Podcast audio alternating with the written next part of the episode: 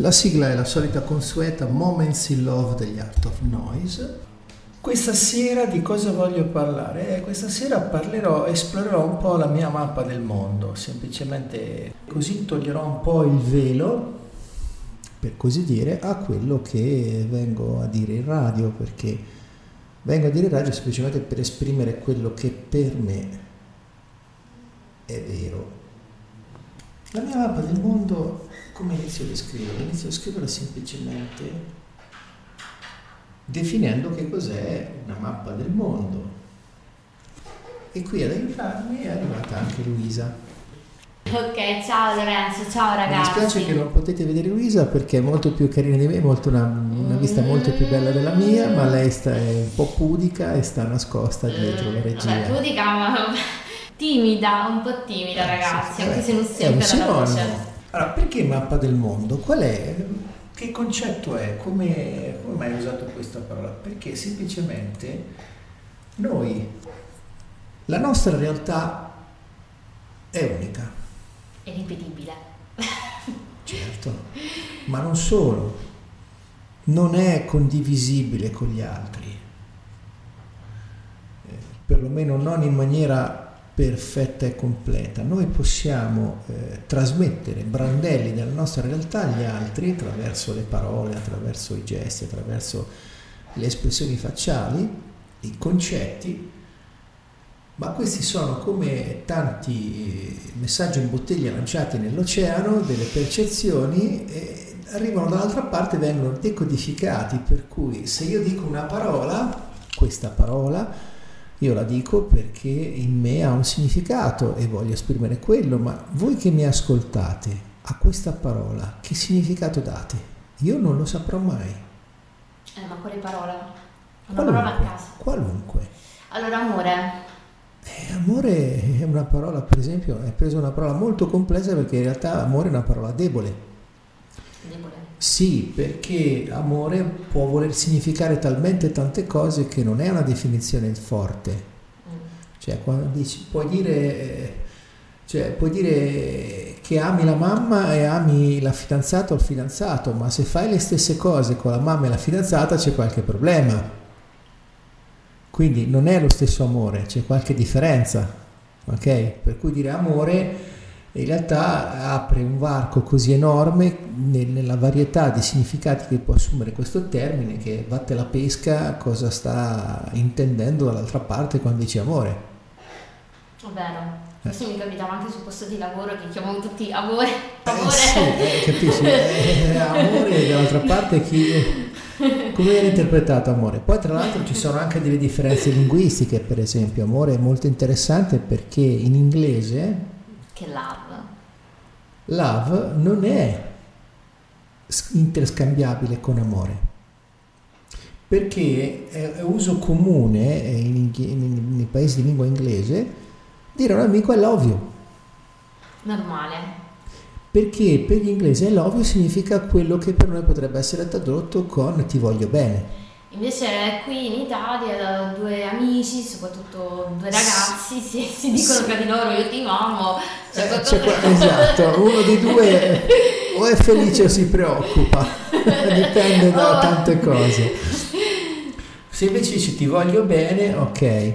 Infatti gli, gli inglesi, eh, cioè chi parla la lingua inglese, quando riguarda l'innamoramento, l'amore in amore, I fall in love sono caduto in amore, questa è l'espressione intraducibile in italiano perché ha poco senso, eh, per cui non è proprio, cioè se un bambino dice alla mamma I love you, significa ti voglio bene, non significa ti amo.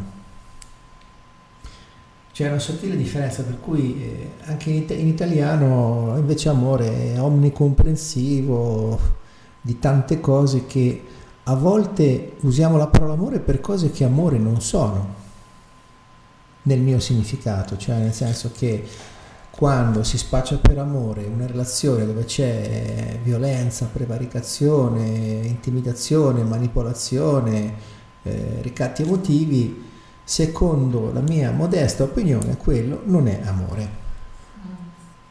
È un po' come mi fa venire in mente la vecchia storia di, che ho visto su un video di un rabbino che raccontava di un suo collega più anziano che un giorno vide mangiare un ragazzo, vedeva un ragazzo che mangiava del pesce e questo se lo stava proprio gustando e gli chiese come mai mangi il pesce? E lui disse io amo il pesce. C'è strano che tu usi proprio questa parola. Hai preso un pesce, lo hai tirato fuori dall'acqua, l'hai eh. ucciso, l'hai fatto a pezzi, lo hai cucinato, te lo sei servito in tavola. E poi dice che lo ami. E questo è amore?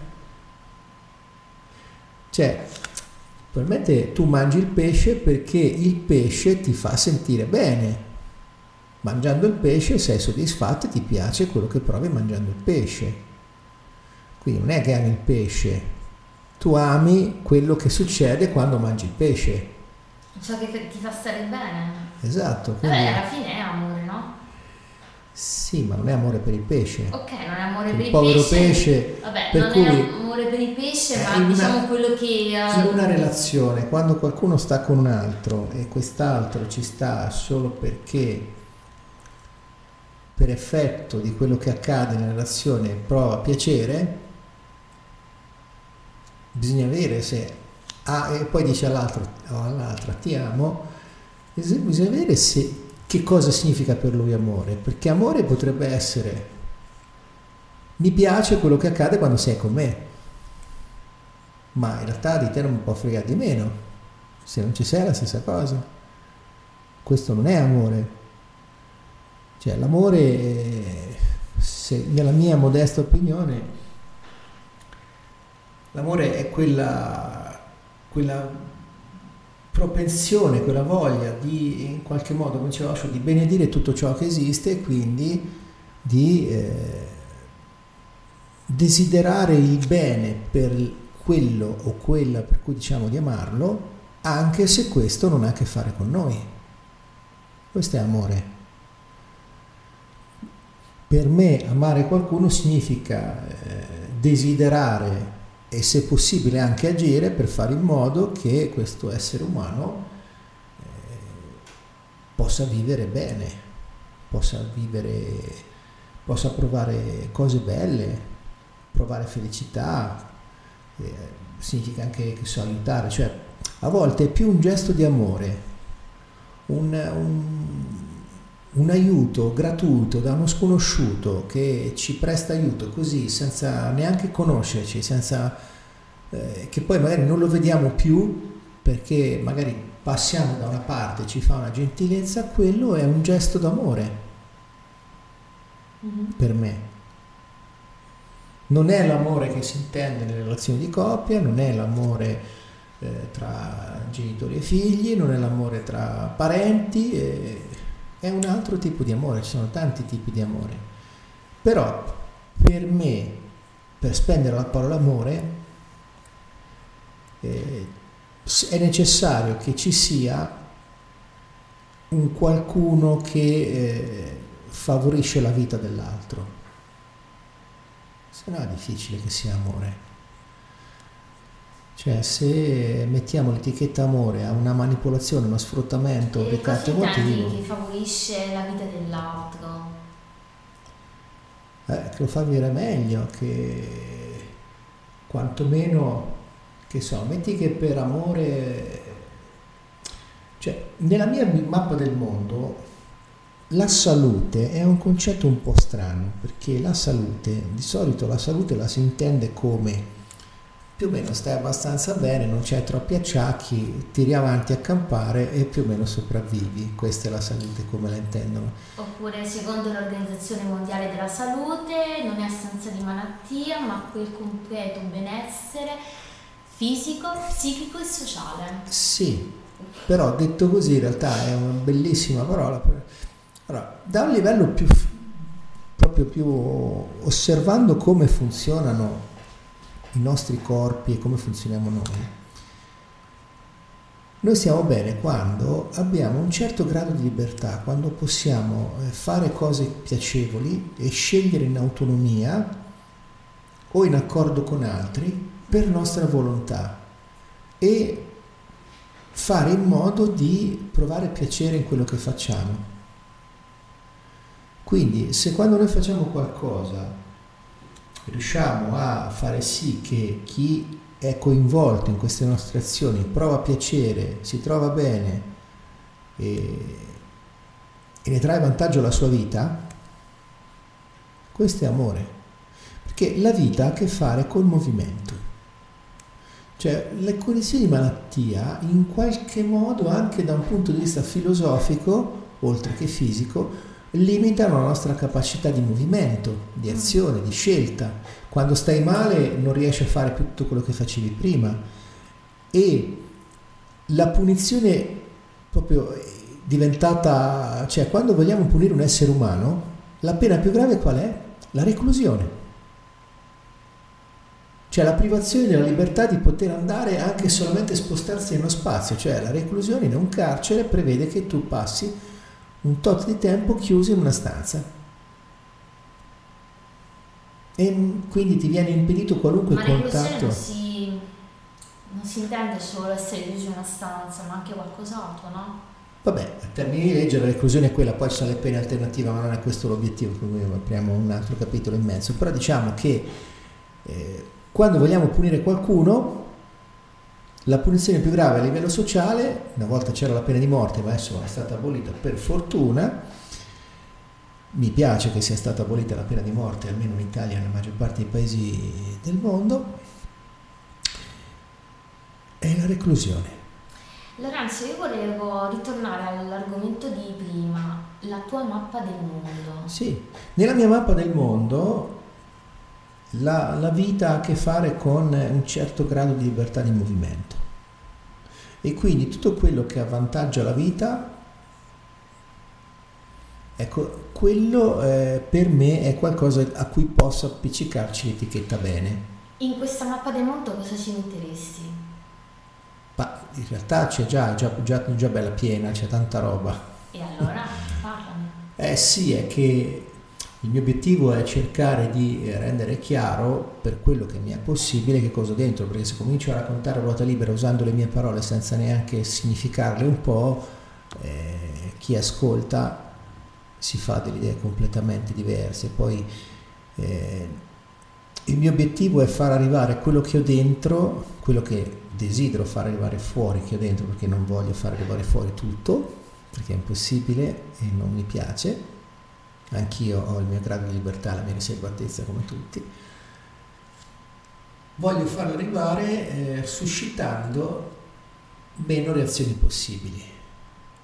Perché quello che c'è, la, una delle cose più importanti del fatto di aver preso consapevolezza che ho la mia mappa del mondo è che ogni essere umano ha la sua.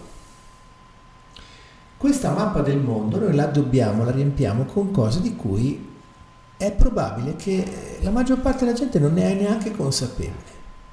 Io ho cominciato ad avere questa idea nel lontano 1986, quando eh, ah, girando... Era un pischello.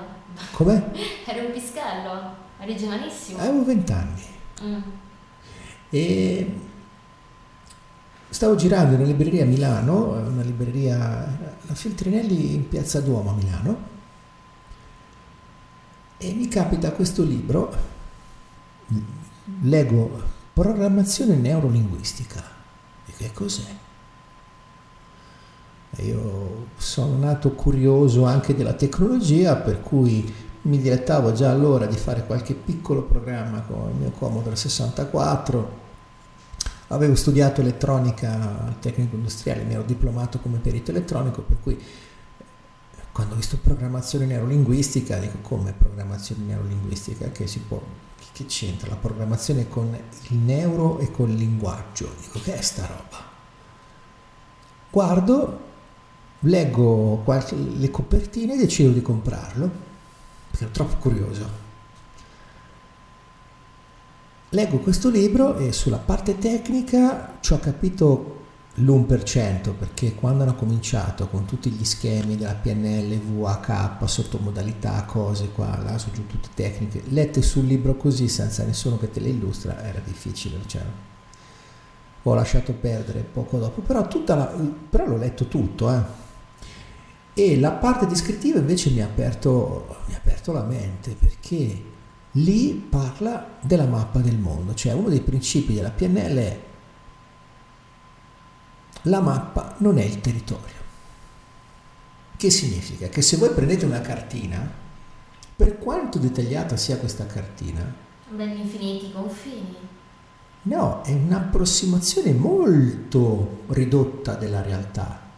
Quando tu prendi una cartina non ci sono mica sopra gli esseri umani, non ci sono mica le macchine che stanno circolando, non ci sono mica le Vabbè, case, ma gli ovvio, alberi. Però per dare un'idea Sì, ma eh, terra sì, sì, certo, però capisci, noi nel nostro cervello abbiamo una mappa del mondo, per cui quello che noi usiamo per rappresentare la realtà è come fosse una mappa, cioè la realtà è fuori di noi e noi ce la rappresentiamo internamente con dei brandelli che mettiamo su dalle nostre percezioni. Quindi ci stai dicendo che la realtà che noi ci costruiamo non, corri- non corrisponde alla realtà vera e propria. È una lontana approssimazione, è un taglia, ritaglia, incolla. Copia e incolla. Sì, e e spesso, e spesso è anche un distorci, perché a volte noi, cioè, noi percepiamo delle cose, quante volte ti capita di sentire una parola e di interpretarla in maniera completamente opposta? È capitato oggi. Eh, capisci?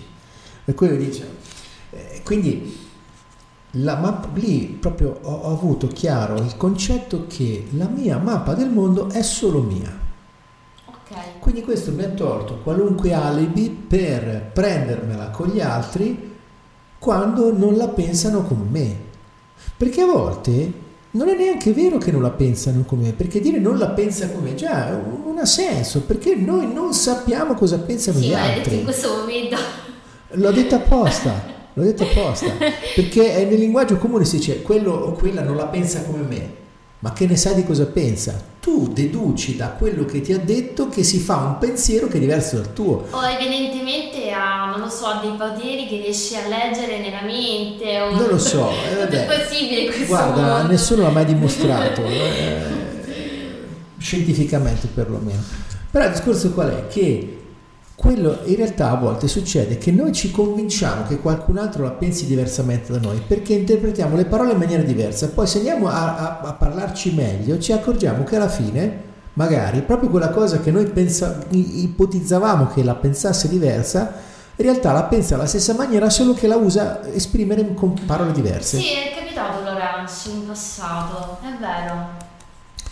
E, cioè, è facile fraintendersi, infatti una delle, delle cose che dicono la PNL quando c'è un litigio è perché c'è un conflitto tra mappe. Cioè nella mia mappa del mondo ci sono delle cose, nella tua ci sono delle altre, quando le confrontiamo ovviamente ci sono incongruenze e, e quindi eh, uno dice afferma delle cose, uno, afferma delle altre che vanno in conflitto perché non sta parlando della stessa cosa. E quindi eh, questa prima idea della mappa del mondo ha cominciato a farmi eh, cambiare il modo di vedere le cose, perché da quel momento ho cominciato un po' alla volta a comprendere sempre più profondamente che la realtà non è una, cioè su questo pianeta abbiamo 7 miliardi di realtà, perché ogni uma- essere umano ha la sua. E quindi pretendere che eh, questo col tempo mi ha fatto mettere in discussione tutti quei concetti, quei dogmi, quei principi, quelle regole che ci spacciano come assolute. Cioè di assoluto c'è solamente che so, la legge di gravità, Mm. le leggi fisiche. Quelle sono, immu- sono uguali per tutti. Ma nelle nostre rappresentazioni però sono diverse, perché per esempio per gli antichi greci i fulmini era Zeus arrabbiato che scagliava le saette. Adesso noi sappiamo più o meno cos'è un fulmine, ma vale a raccontare a, cioè, a chi non ha un minimo di cognizione di elettri- elettricità, come fai a raccontargli il fulmine? Anche quello è un problema, cioè, per cui anche lì le leggi della natura sono quelle, ma noi come ce le rappresentiamo, ognuno ce l'ha diverse, quindi anche la scienza in realtà eh, ci sono molti casi in cui la scienza anche lì è un'opinione, neanche la scienza è assoluta.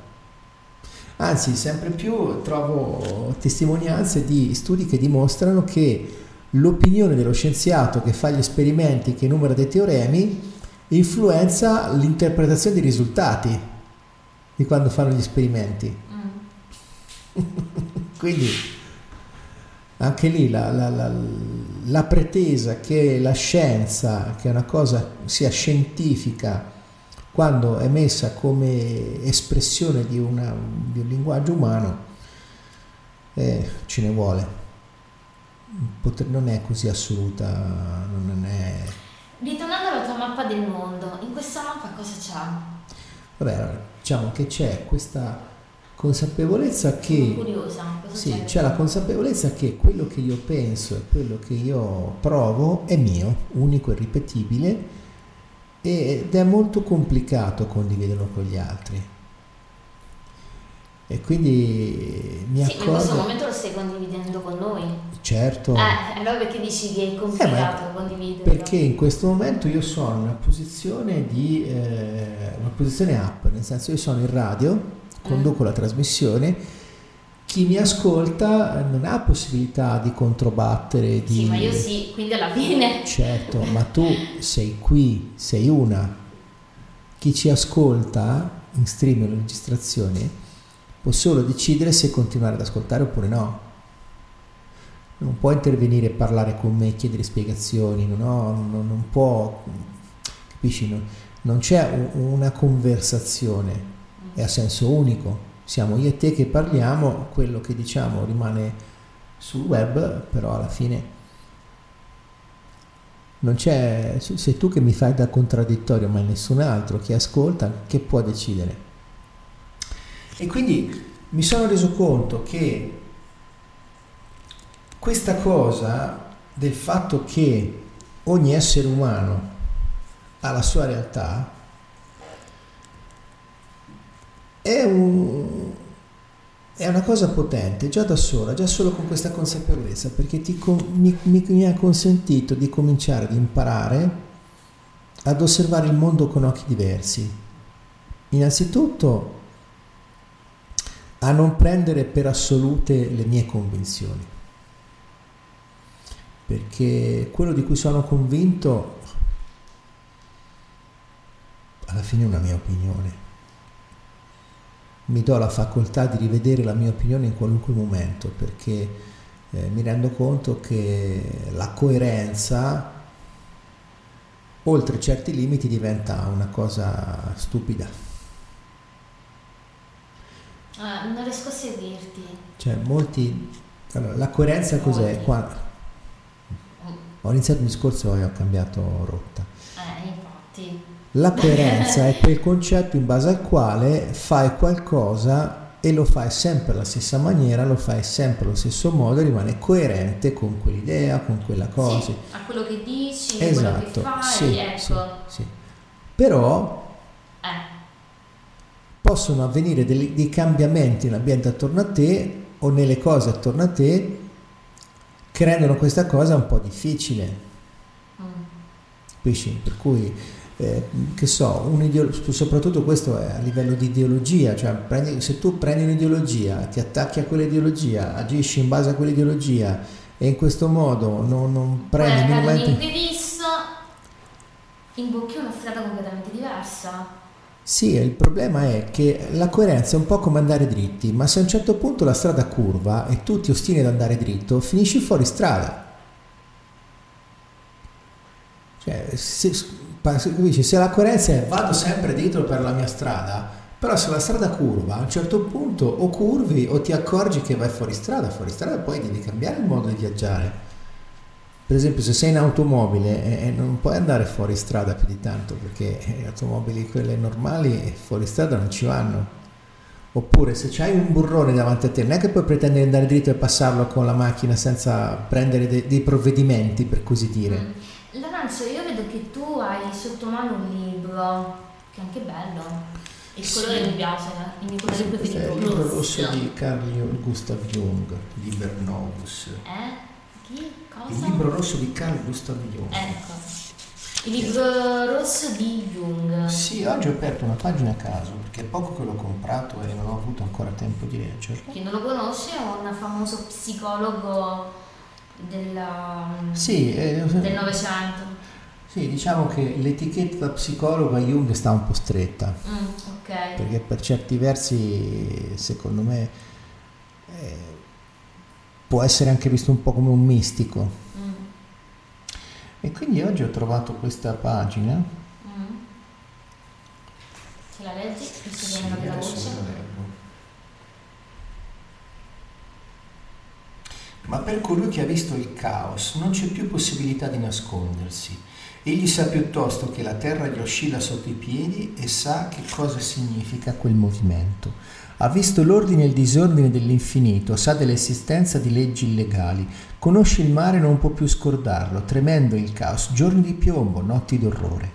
Ma come Cristo sapeva di essere la via, la verità e la vita, in quanto tramite lui giungevano nel mondo il nuovo tormento e la rinnovata salvezza. Così io, che il caos deve piombare sugli uomini, che so già all'opera le mani di coloro che, sia pure inconsapevoli e ignari, stanno buttando giù le sottili pareti che ci separano dal mare, poiché questa è la nostra via, la nostra verità, la nostra vita. Come i discepoli di Cristo riconobbero che Dio si è fatto carne e ha vissuto tra loro come uomo, così ora noi conosciamo che l'unto di questo tempo è un Dio che non si manifesta nella carne, non è uomo, tuttavia è figlio dell'uomo, ma nello spirito e non nella carne Perciò può nascere soltanto attraverso lo spirito dell'uomo in quanto utero capace di concepire Dio. A questo Dio è stato fatto quello che tu fai a ciò che di più vile è presente in te, sotto la legge dell'amore per cui nulla è perso. Perché come potrà altrimenti essere salvato dalla perdizione il tuo lato più infimo?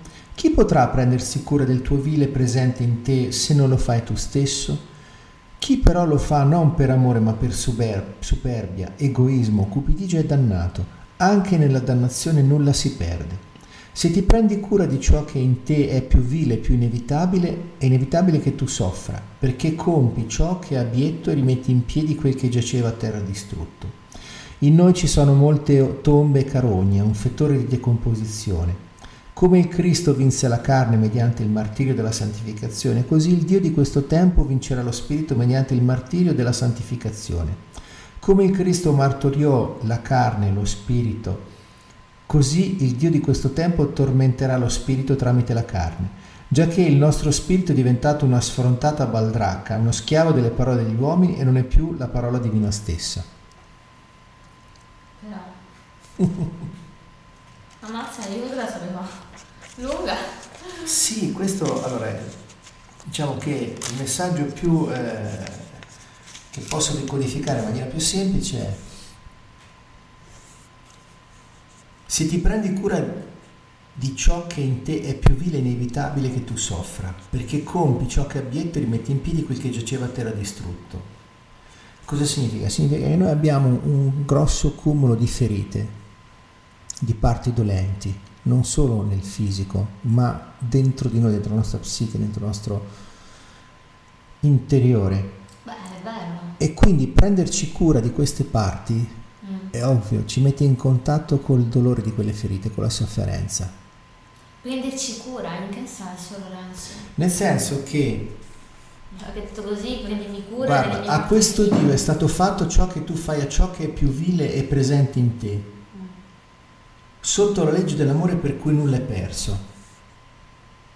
Questa legge dell'amore per cui nulla è perso, cosa significa? Che noi non possiamo eliminare le nostre ferite, le nostre parti ferite, perché sono parte di noi. Eh, certo. E quindi se noi trattiamo male queste parti nostre ferite, in realtà stiamo trattando male anche questo Dio in noi. Questo è il senso. A questo Dio è stato fatto ciò che tu fai a ciò che è più vile e presente in te. Quello che noi definiamo vile in realtà sono le nostre ferite, per cui le nostre ferite, come in tentate soluzioni, spesso ci tentano di, tentano di farci fare, a volte ci riescono, cose brutte, cose vigliacche. Può essere non rispettare noi stessi, non rispettare gli altri, fare i masochisti, fare i narcisisti, fare gli ossessivi compulsivi, quindi tormentare noi e gli altri con queste cose. Quindi questo è quello che facciamo a questo Dio di cui parla Jung. Per cui così come noi trattiamo le nostre parti ferite, questo noi facciamo a questo Dio di cui dice Jung. E quindi l'ordine dell'amore significa per cui nulla è perso, perché noi non possiamo perdere e rinunciare a queste nostre parti. Queste nostre parti sono parti bambine, ferite, che hanno bisogno di essere accolte, amate, non disprezzate, vilipese, ostaggiate o derise, perché non possiamo farne a meno, sono parte di noi, sono dentro di noi.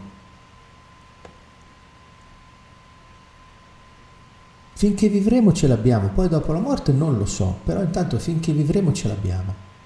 Quindi se noi queste parti le trattiamo male, è un po' come disse Cristo, che quello che fate all'ultimo di voi lo fate anche a me. Cioè quello che noi facciamo agli altri è un riflesso di quello che noi facciamo alle nostre parti. E quindi queste parti serve amarle. Chi potrà prendersi cura del tuo lato più vile presente in te se non lo farai tu stesso? Questo è importantissimo, perché questo proprio sta a significare che niente nessuno può dare aiuto a queste parti. E come si potrebbe prendersi, prendere, prendersi cura di queste parti? Oh, come? questo è eh, qui non basterebbero 100 puntate di Aleteia per spiegarlo. Questo è un campo che va, che va, è un campo enorme, perché innanzitutto ogni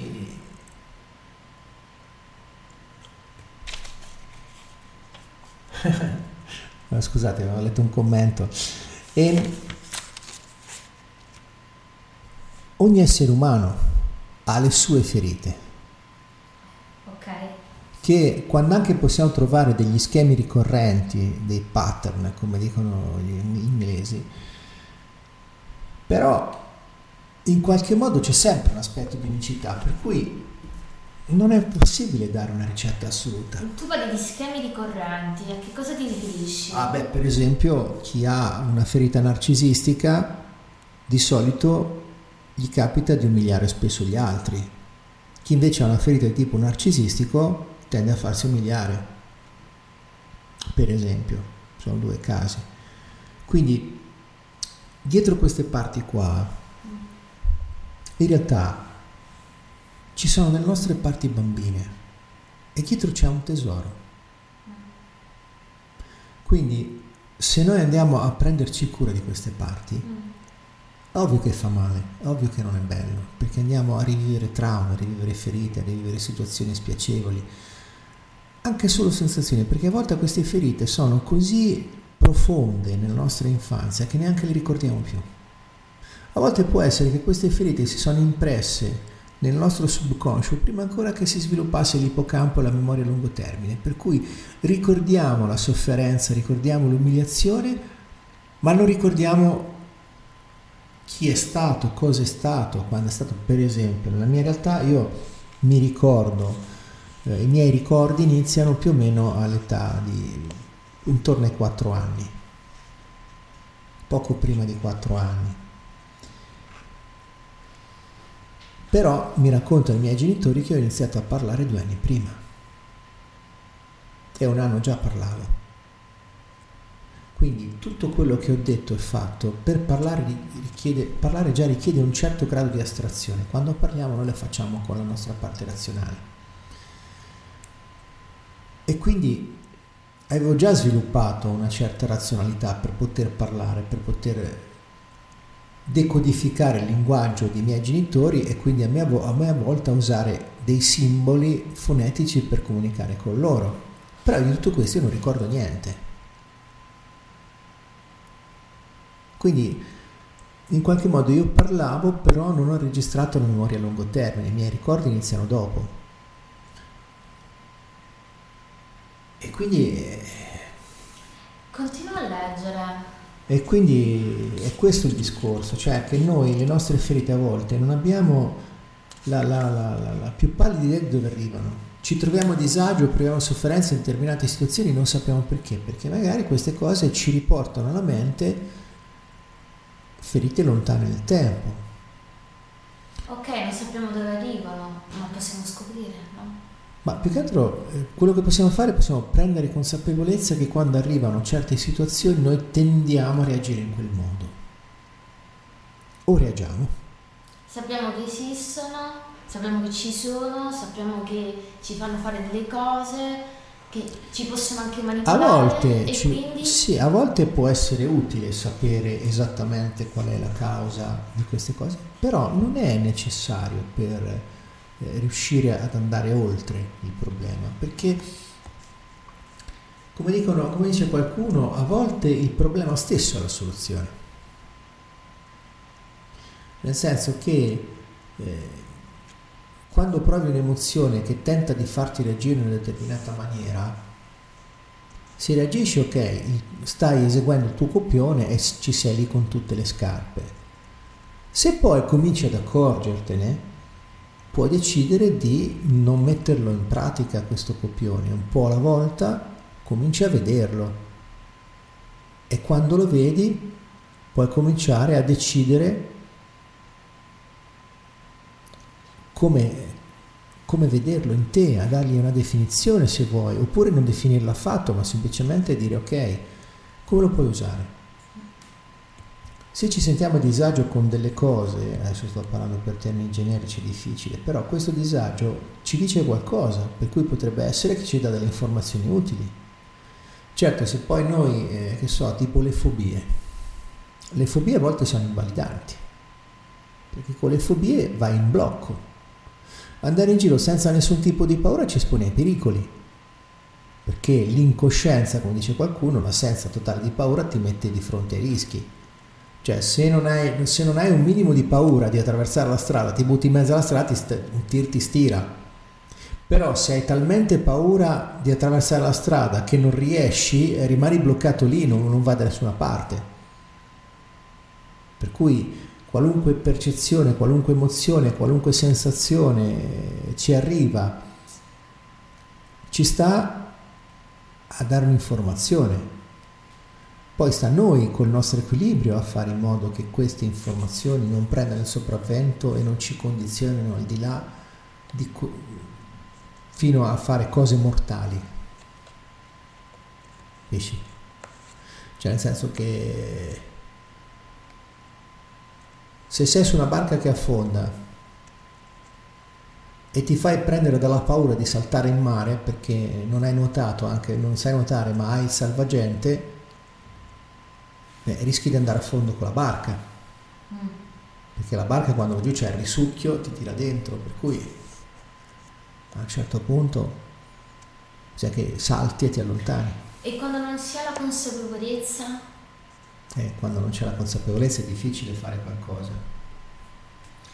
perché quando non c'è la consapevolezza la massima, cioè via di massima volta, cioè più delle volte avviene che si va a reazione, quando si va a reazione, siccome ci si reagisce, cioè si agisce di nuovo, di nuovo perché? Perché la reazione è un qualcosa che è già stato fatto quindi si reitera un copione che è sempre quello e quindi non si fa niente di nuovo. A volte la reazione è inappropriata. A volte reagiamo a delle cose perché noi le interpretiamo in quella maniera, ma in realtà non è la stessa situazione. E quindi questa cosa è solo noi che la interpretiamo così.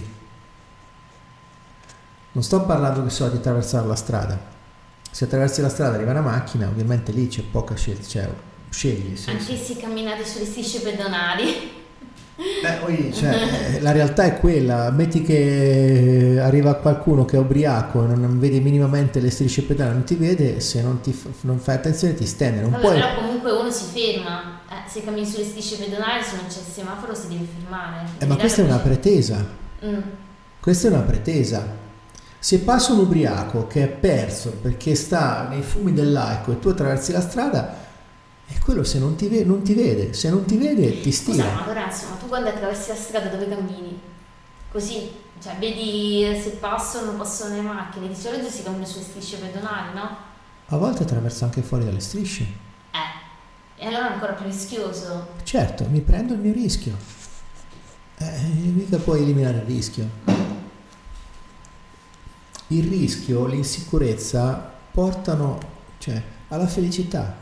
Per essere felici serve accettare un certo grado di insicurezza e di instabilità. Perché se cerchi la stabilità, la sicurezza e le garanzie è difficile stare felice, al massimo può essere contento. Perché non continui a leggerci un altro pezzo? Vediamo un po'. Allora, dov'era? Ero qui. Eh. Proseguendo, allora, prima ho letto fino a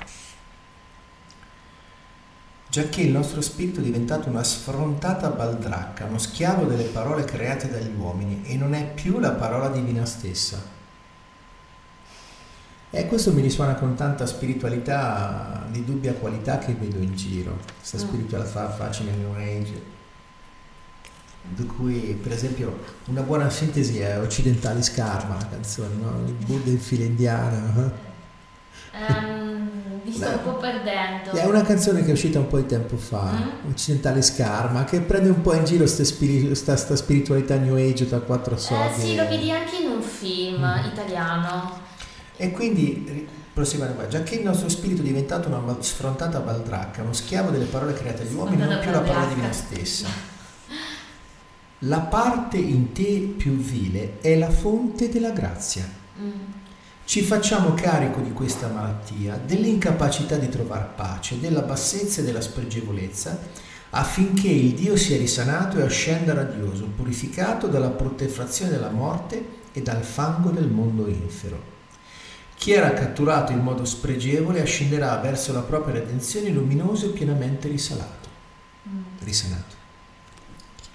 Cioè questa è proprio, è ancora l'esemplificazione di quello che dicevo prima, cioè la parte in tempo vile è la fonte della grazia.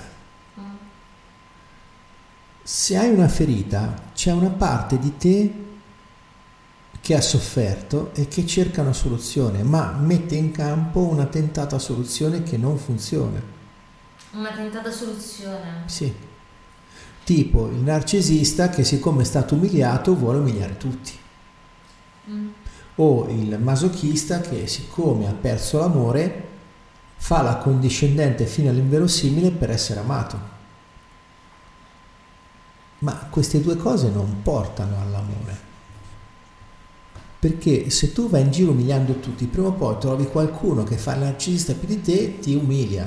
Sì, ma non volta. solo, ma ti trovi una situazione che, cioè, alla fine ti ritrovi da solo sì, a forza di umiliare gli altri, sì. Sì, diciamo che... Eh, poi dopo, che ne so, ci sono episodi, ci sono esempi di narcisisti che hanno avuto un grande seguito tra le folle, però alla fine... Forse perché erano scaramantici?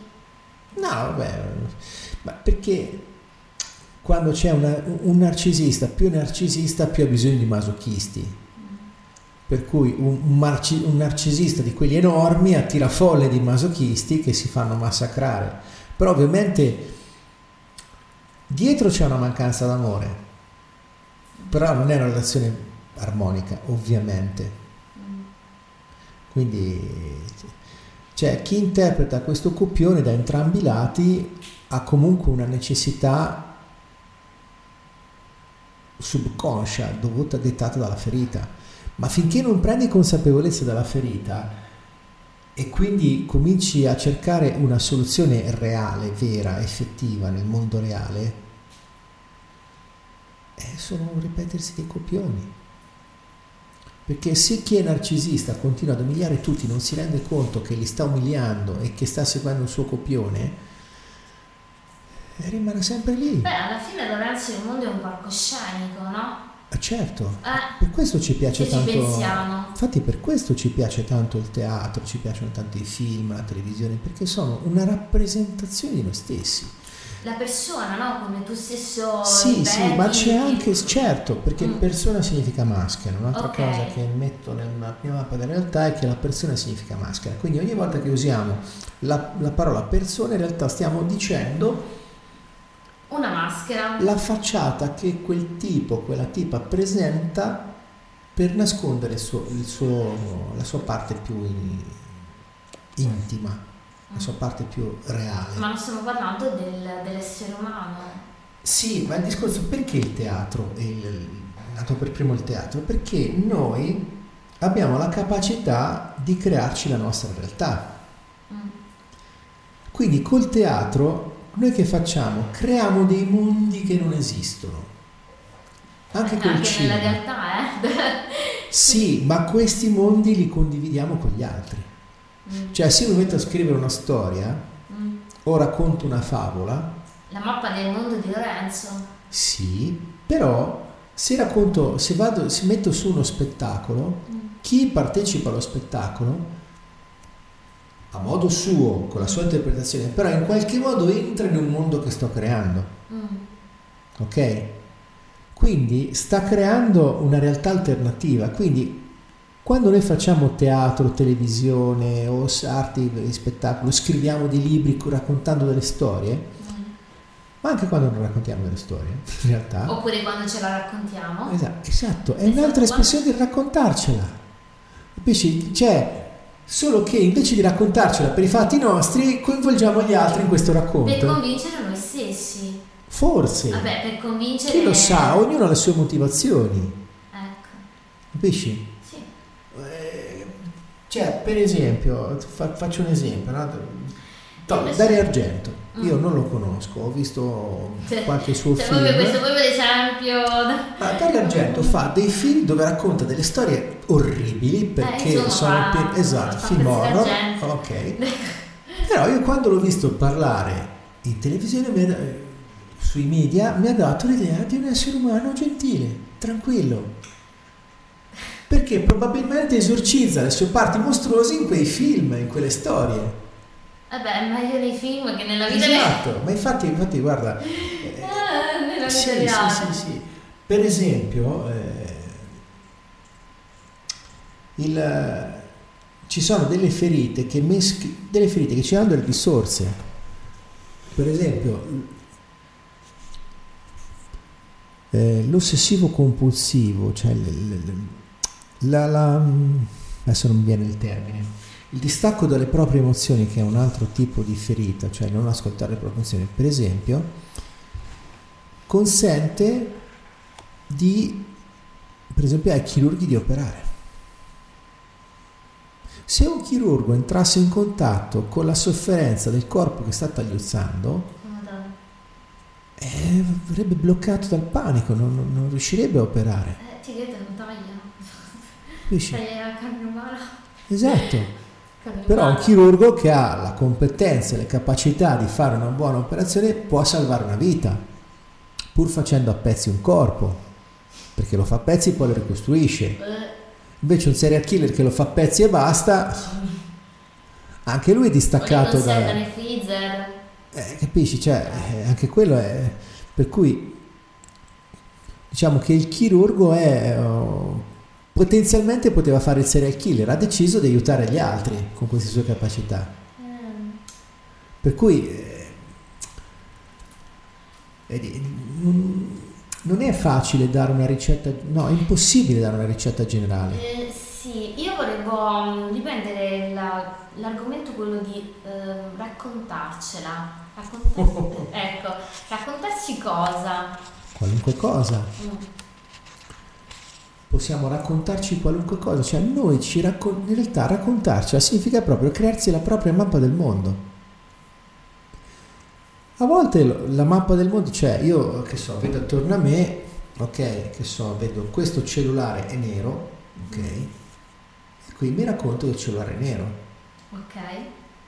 Probabilmente è così, perché però potrei anche raccontarmi che questo cellulare bianco, potrei convincermi questo, questo cellulare bianco. Sì, lo sai, mi venire in mente di una persona che mm, ha scoperto che il lavoro che sta facendo non è il lavoro della sua vita e quindi si stava raccontando una storia, ma non solo a se stessa, è una donna, ma la raccontava certo. agli altri.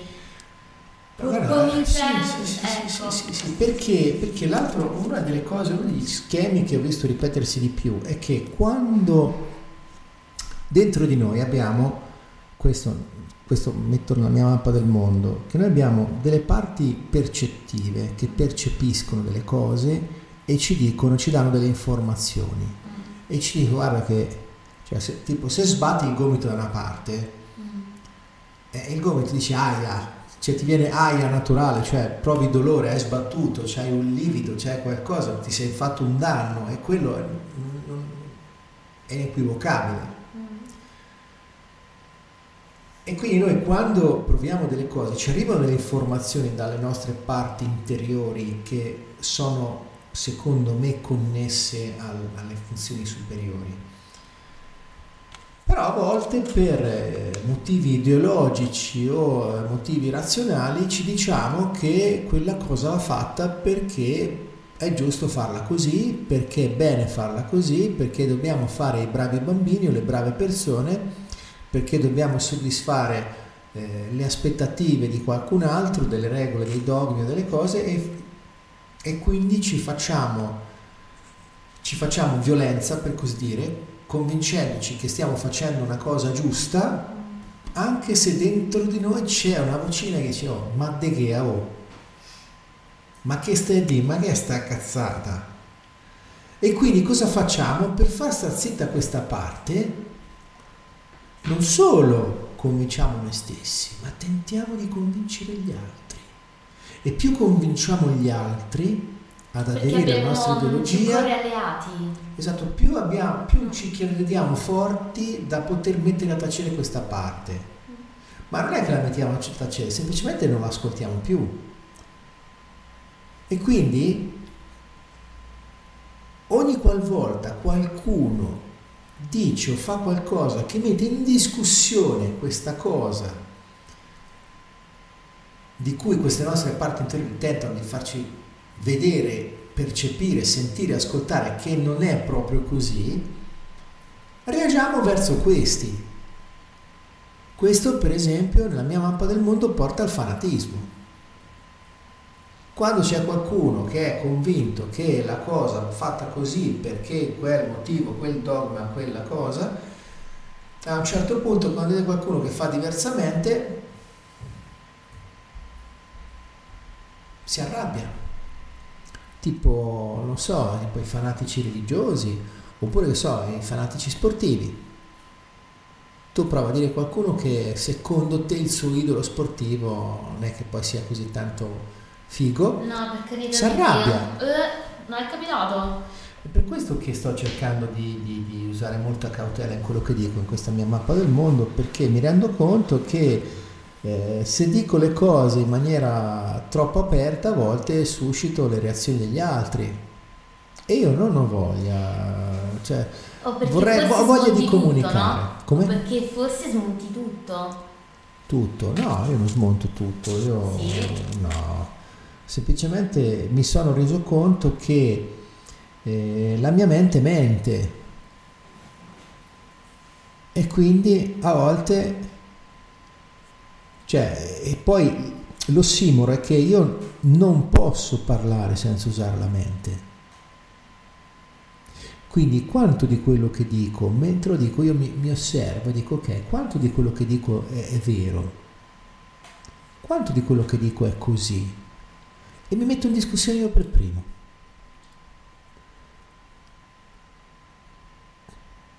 Perché è ovvio, non posso dire tutto quello che ho dentro perché non, non è possibile, in più rischia di essere frainteso, ma non posso neanche mettere, cioè non ho più voglia di, di, di mettermi una maschera, cioè sto mettendo una maschera anche adesso, però sto cercando di sceglierla.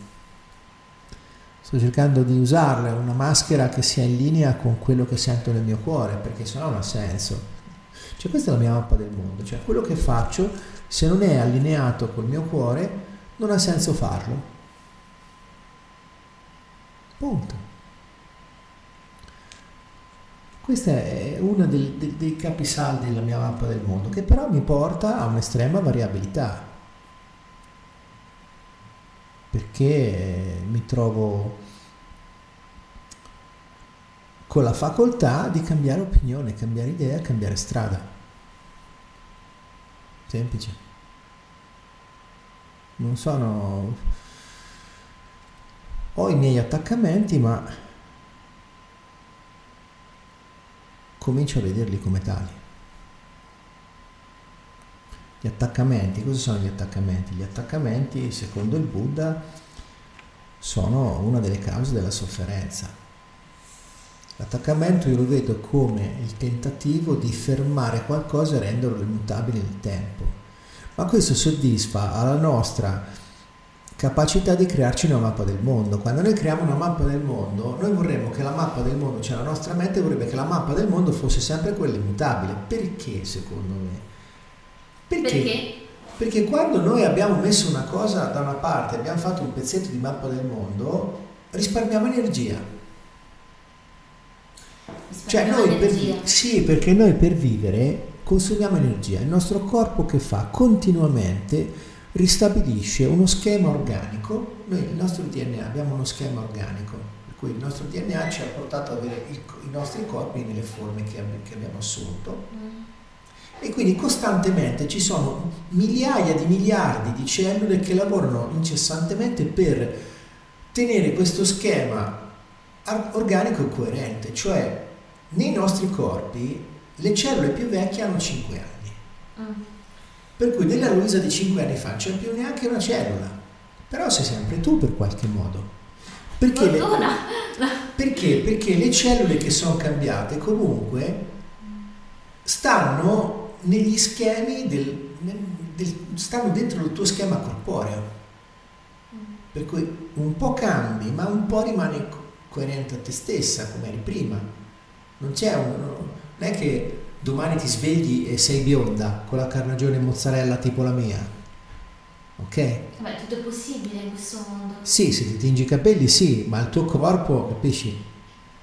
Quando invecchierai diventeranno bianchi, ma un po' alla volta. Però i tuoi lineamenti saranno quelli, anche se qualcosa cambierà. Per cui il nostro corpo continuamente ha bisogno di mangiare, bere, respirare per avere energia per poter continuare a ripristinare questo schema. Mm. Quando non ce la fa più arriva la morte. Infatti nella morte cosa succede? Il corpo si disfa. Questo schema cessa di esistere e tutto quello che è appartenuto al nostro corpo, se può, rientra in circolo in natura. Mm. Quindi, quando il nostro perché è nato il nostro cervello? Questa è un'altra cosa che c'è nella mappa del mondo. Per darci la capacità di risolvere problemi. Mm. Un esempio che faccio spesso, le falene. Come mai le falene girano intorno alle nostre lampadine? Perché quando incontrano la luce puntiforme delle nostre credono, si illudono di andare dritte, perché siccome loro si sono evolute con la luce naturale del Sole e della Luna, che sono sempre parallele, tenendo la luce a quell'incidenza sulla, su, sul loro occhio, sanno che vanno in quella direzione. E per... muoiono sfinite. Esatto, per cui quando comincia a girare attorno alle lampadine... Quindi ragazzi, se vedete una povera falena, chiudete subito la luce. Se potete e volete fare un favore a quella farfallina, spegnete la luce. Quest...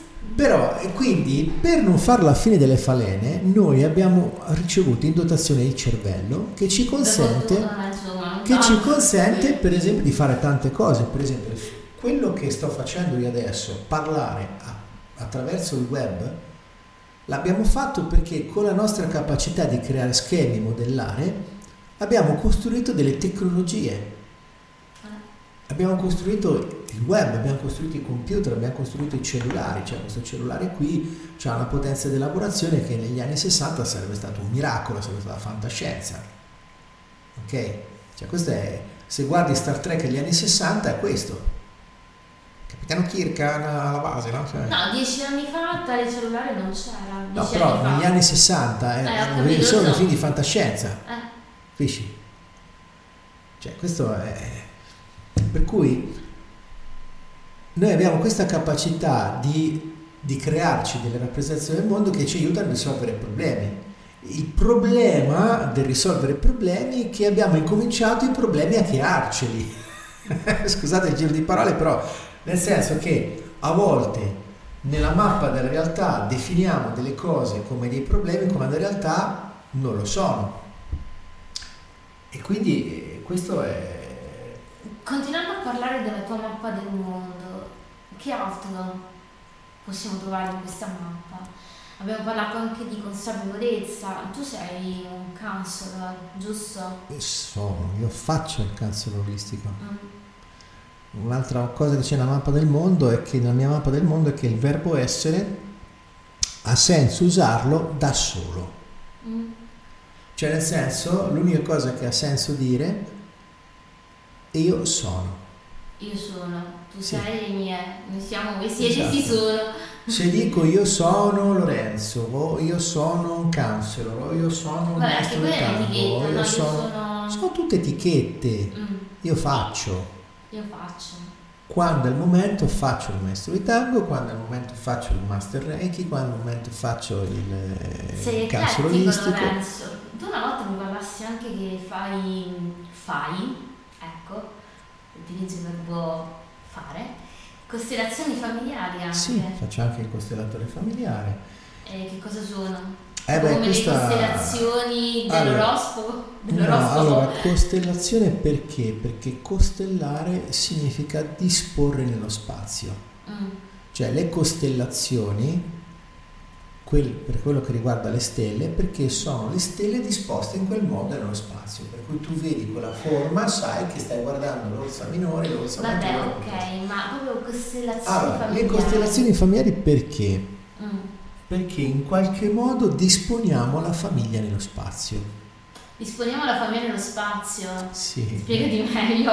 Cioè allora, che qui siamo la famiglia la mettiamo dentro di noi, dentro di noi in un modo che scientificamente non è provato, ma ho qualche idea in merito, qualche ipotesi, assolutamente non verificata, è solamente il mio eh, lavoro di fantasia. Noi abbiamo nel nostro campo di eh, schema corporeo, campo morfogenetico, come diceva Rupert Sheldrake, perché campo morfogenetico, genos è creare, morfo è la forma, per cui è un campo che crea la nostra forma. In questo campo ci sono scritte tante informazioni che noi abbiamo ricevuto dai nostri antenati. Per cui anche se siamo orfani, che non abbiamo conosciuto i nostri genitori, non sappiamo da dove arriviamo, queste informazioni ce le abbiamo dentro comunque e si manifestano nel nostro subconscio e spesso possono portarci a reagire, a fare delle scelte che noi crediamo nostre, spontanee. Invece sono ereditate. Ma in realtà sono eh, provocate da queste informazioni che abbiamo dentro. Noi abbiamo delle informazioni, poi queste informazioni come le adoperiamo dipende da come vengono interpretate dal nostro subconscio. Quindi in una costellazione familiare che facciamo? Andiamo a chiamare, a chiedere aiuto a degli altri esseri umani per rappresentare queste informazioni e da lì dedurre delle cose ed eventualmente fare eh, dei rituali che consentono di, eh, per così dire, riprogrammare queste informazioni. Rappresentare informazioni, rappresentare mh, mm, qualcuno che fa parte della, della, famiglia, di un individuo. Sì, noi tutto... Mm. Allora, L'ipotesi che faccio, così me la spiego da un punto di vista razionale, perché... Eh, no, perché non, non riesco a seguirti. Cioè... Allora, eh, io cosa ho visto? Ho visto che nelle costellazioni familiari mm. degli individui che sono estranei alla nostra vita, che non ci hanno mai visto prima, okay. Quando gli chiedi di fare qualcuno della tua famiglia, la mamma, il papà, il papà o anche fratelli, zio, sorelle, cugini, ok, anche un amico.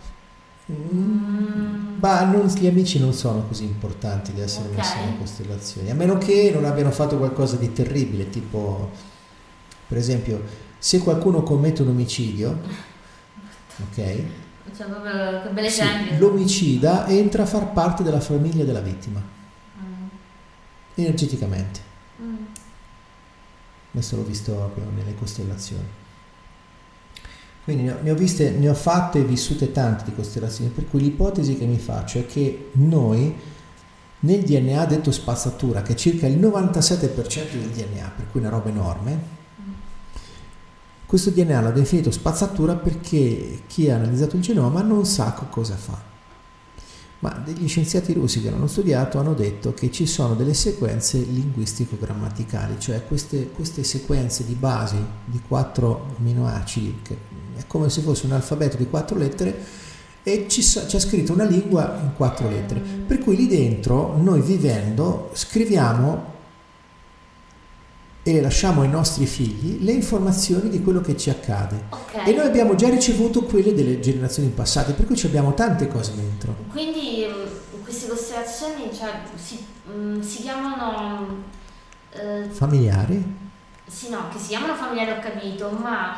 Eh, degli estranei rappresentano i componenti della famiglia. Sì, sì, sì, perché praticamente quando si fa una costellazione familiare la comunione di intenti degli esseri umani che partecipano crea quella che viene definita una mente di gruppo, mm. una forma energetica che proprio provvede a trasportare le informazioni, per cui quello che vuole vedere dentro di sé, assistito dal facilitatore, comincia ad emettere le informazioni. Mm. Quando qualcuno accetta il ruolo che gli viene chiesto di interpretare all'interno della costellazione, comincia a ricevere informazioni e le mette in atto per quello che sente, dando così una rappresentazione con parole, atti, movenze, ma anche so, con, la stessa, con la sola posizione, anche dove si mette nella costellazione dà delle informazioni. Ho capito. E quindi da qui si possono, eh, per chi ha esperienza come me che faccio il facilitatore di costellazioni familiari, decodificare delle informazioni e quindi arrivare a vedere se ci sono degli squilibri che possano essere in qualche modo guidati a un riequilibrio. Per cui quello che fa il facilitatore è fa osservare a chi sta lavorando su di sé che cosa sta vedendo e gli fa fare de- una sorta di rituale che in qualche modo riequilibra la cosa, in modo da potergli dare più autonomia. Perché chi arriva a fare le costellazioni familiari generalmente ci arriva perché sente di, eh, che c'è qualcosa che non funziona nella sua vita che c'è qualcosa che vorrebbe fare e che non riesce a fare, oppure sta facendo qualcosa che non vuole fare però si sente in qualche modo costretta a farlo. La persona che mm, eh, no, vuol dire non tu che guidi, ma la persona che Certo, proprio... chi chiede di lavorare su di sé. Ok. Cioè, chi chiede di lavorare su di sé è perché qualcosa sì. della sua vita lo vede come un problema. Mm. Ok? Ci vuoi fare un esempio? Ma che ne so, eh, per esempio una delle cose più catastrofiche nella storia familiare sono gli aborti. Mm. Perché eh, un aborto cos'è? È un essere umano che non è neppure nato, quindi non ha neanche un nome. Cioè a livello, eh, in, in, questo campo energetico in cui si muovono le costellazioni familiari, ha, si ha a che fare con una sorta di inconscio collettivo di specie per cui per questo strato biologico la cosa più importante non siamo noi come individui, ma è la continuazione della specie. Per cui ogni qualvolta qualcosa va contro la continuazione della specie viene, viene visto in maniera pesante, c'è cioè uno squilibrio. Quindi eh, quando non voglio stare a sindacare sui motivi, quando avviene un aborto, perché il problema della morte non è tanto che la... perché chi nasce muore, non è che chi nasce non muore, il problema di chi viene abortito è che è in qualche modo escluso dalla famiglia. Per queste leggi, eh, Bert Hellinger ha definito nelle costellazioni familiari le leggi dell'amore, gli ordini dell'amore. Cioè nel senso che nessun essere umano può essere escluso dalla famiglia, nessuno può essere abbandonato in una famiglia. E quindi un bambino che viene abortito, mm. o una bambina ovviamente, sì, non fa differenza che sia abortito spontaneamente o sia abortito eh, con un intervento umano, sia un aborto volontario. Okay. Il problema è che questo essere umano non ha avuto neanche un nome. E in questo caso, in queste costellazioni, cosa si... Si vede che chi nasce dopo un aborto si porta addosso un carico molto pesante. perché dentro di sé ha l'informazione che ha un fratello e una sorella che non ha potuto vivere. Oppure un figlio. Sì, però è più grave per... Eh, la cosa più pesante è per i fratelli che vengono dopo. Perché chi nasce dopo un aborto, per esempio i nomi tipo Renato, Renato, nato di nuovo, o Angelo, sono tutti nomi Vabbè, tu una volta mi raccontassi di una, di una bambina addirittura che portava il nome di una sorella che era morta e la, sì, sì. Perché la madre la portava a Camposanto. Sì, sì, praticamente questa donna che ho conosciuto eh, aveva avuto una sorella che, non, che, è morta un anno, e mezzo, un anno e mezzo prima che lei nascesse. Eh. Quindi i genitori hanno perso questa bambina. Quando è nata lei l'hanno chiamata con lo stesso nome eh. della sorella morta. Appunto, non è che la sorella lei è proprio chiaramente, allora lì era, lì era chiaro, però anche lei è un figlio sostitutivo. Cioè spesso dopo un aborto il figlio che nasce dopo sostituisce, per cui a volte succede che so che ci sono esseri umani che mangiano per due perché nutrono anche il fratello, oppure esseri umani che non riescono a godersi le cose, si fanno dei sabotaggi di continuo, perché? Perché se tu c'hai un fratello morto, come fai a goderti il gelato? Tuo fratello non può mangiare il gelato e quindi cosa fai? Prendi un gelato, ti cade a terra, inconsciamente, non te ne accorgi. Faccio un esempio proprio banale per non dire di peggio. E ehm, in questi casi cosa si, cosa si fa, cioè cosa si suggerisce di fare? Quando viene, beh dipende, adesso qui spiegarlo qui non è il posto nel luogo perché è, sarebbe fuorviante. Mm. Cioè questa è una cosa che va fatta all'interno della costellazione. Ci sono dei rituali per restituire il ruolo a chi non l'ha avuto. Per esempio una cosa simbolica che si fa quando si scopre un aborto è dargli un nome e piantare un albero in suo ricordo, per cui dargli un nome significa ti reintegro nella mia famiglia e piantare un albero significa ti faccio una tomba. E generalmente consigliamo quando si seppellisce, cioè quando si pianta l'albero, di seppellire un foglietto di carta con il nome del, del, dell'aborto, che è stato dato al fratello o alla sorella ritrovato, in modo che sia chiaro che ha avuto una morte. Questo è come questo per esempio è molto simile a quello che praticamente quello che Jodorowsky psico, chiama psicomagia cioè una sorta di atto psicomagico che ci porta a fare pace con questa informazione che è venuta fuori semplicemente e a volte gli aborti si sanno a volte no e quindi, però entrare in dettaglio adesso qui non è, non è, non è il caso. Diciamo che quello che si fa nelle costellazioni poi per riservatezza rimane nella costellazione. Beh, che sia giusto. Sì, perché riguarda la storia degli esseri umani, sofferenze e cose delicate, per cui... Tu fai anche, se non sbaglio, temi natali, ho sentito. Sì, nel senso che Anzi, innanzitutto che cos'è il tema natale? Allora, il tema natale sarebbe lo schema della disposizione delle stelle e dei pianeti al momento della nascita di un essere umano. Mm. Cioè praticamente... Sarebbe tipo come l'oroscopo? No, mm. l'oroscopo è un'altra cosa. Allora, il tema natale significa che se tu nasci, che so, a Canicati in quel giorno, a quell'ora, mm. i pianeti del sistema solare, visti da dove sei nato, erano disposti in quel modo, hai le case, i 12 settori della vita secondo l'astrologia mm.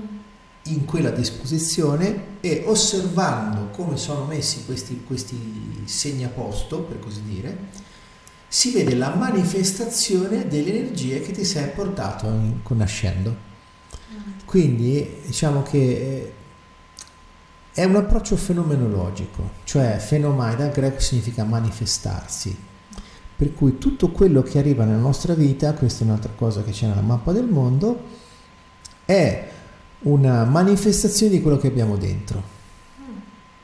Ma d'altronde, ma d'altronde cioè, già la nostra mappa del mondo è una manifestazione di quello che abbiamo dentro. Cioè noi vediamo quello che c'è fuori, ci facciamo la nostra mappa con pezzi della nostra realtà, per cui anche il tema Natale è una di queste cose qua. E com'è il tuo tema Natale, Lorenzo? Beh, è complicato e non ho voglia di parlarne qui in radio perché sono informazioni che non mi va di condividere con sconosciuti. Mm-hmm. Che, no, no.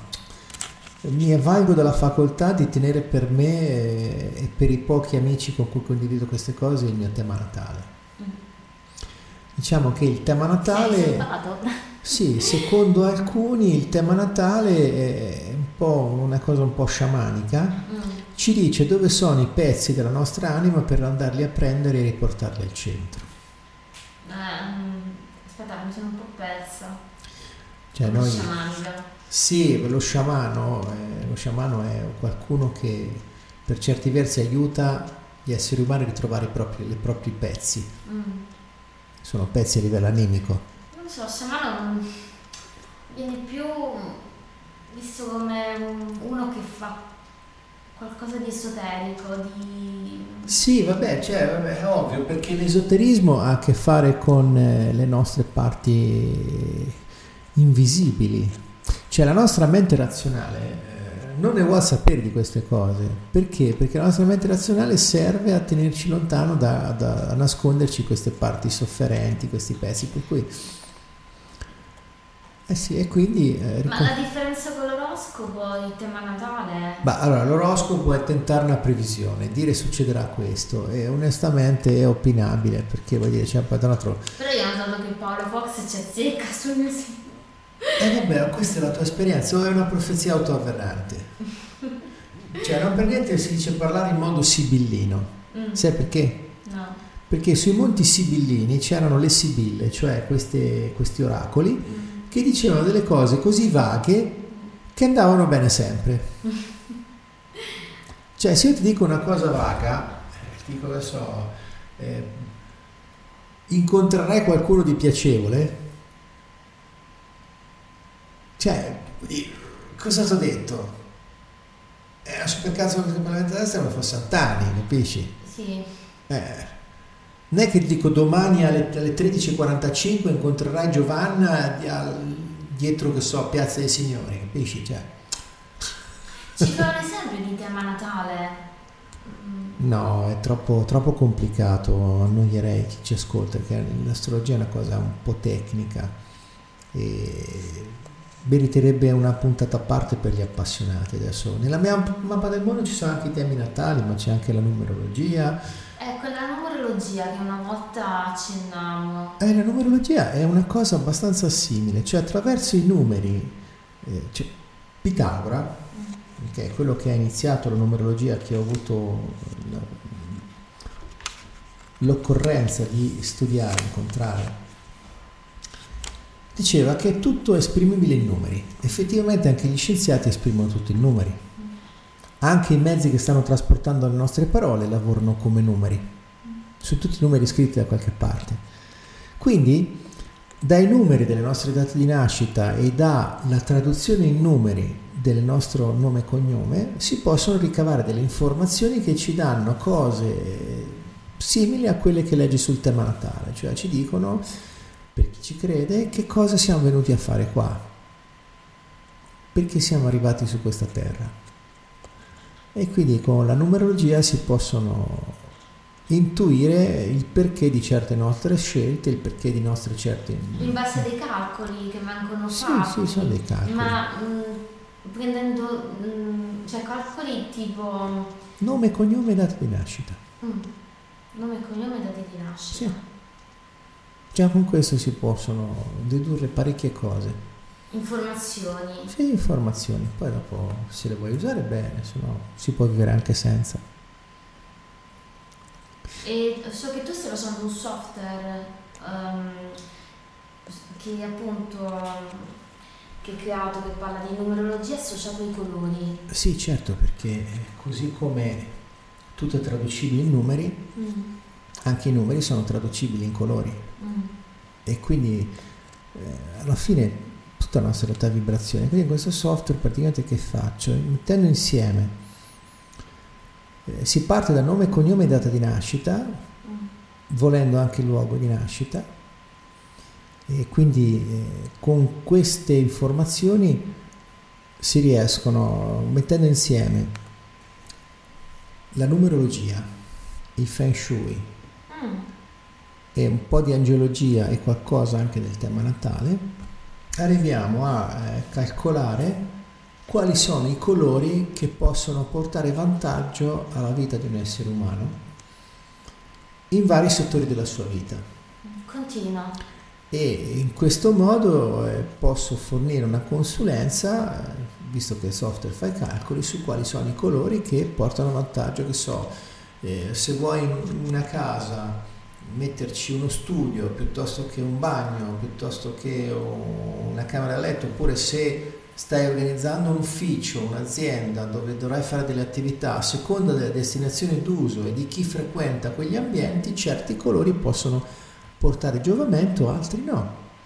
E riesco con questo software anche a dire qual è il colore che mette in armonia tutti, cioè nel momento in cui dici ok, questo ambiente sarà usato da questi esseri umani, è possibile mettere insieme la numerologia di questi esseri umani per arrivare a stabilire un colore che per quella destinazione d'uso va bene per tutti, avvantaggia tutti.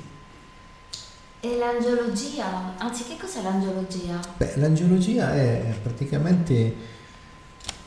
Allora, innanzitutto gli angeli. Gli angeli possono, sono stati definiti in molti modi. Diciamo che c'è un passo nella Bibbia di 72 dove ci sono sì 72 versi, dove in ogni verso prendendo la sillaba iniziale, la sillaba centrale e la sillaba finale è stato tirato fuori il nome di quello che viene definito un angelo. Mm. Questi 72 angeli, è un passo dell'Esodo in cui Mosè se ne va dall'Egitto, da questo passo della Bibbia, questi 72 nomi sono stati eh, individuati e caratterizzati per avere delle caratteristiche, per avere dei doni.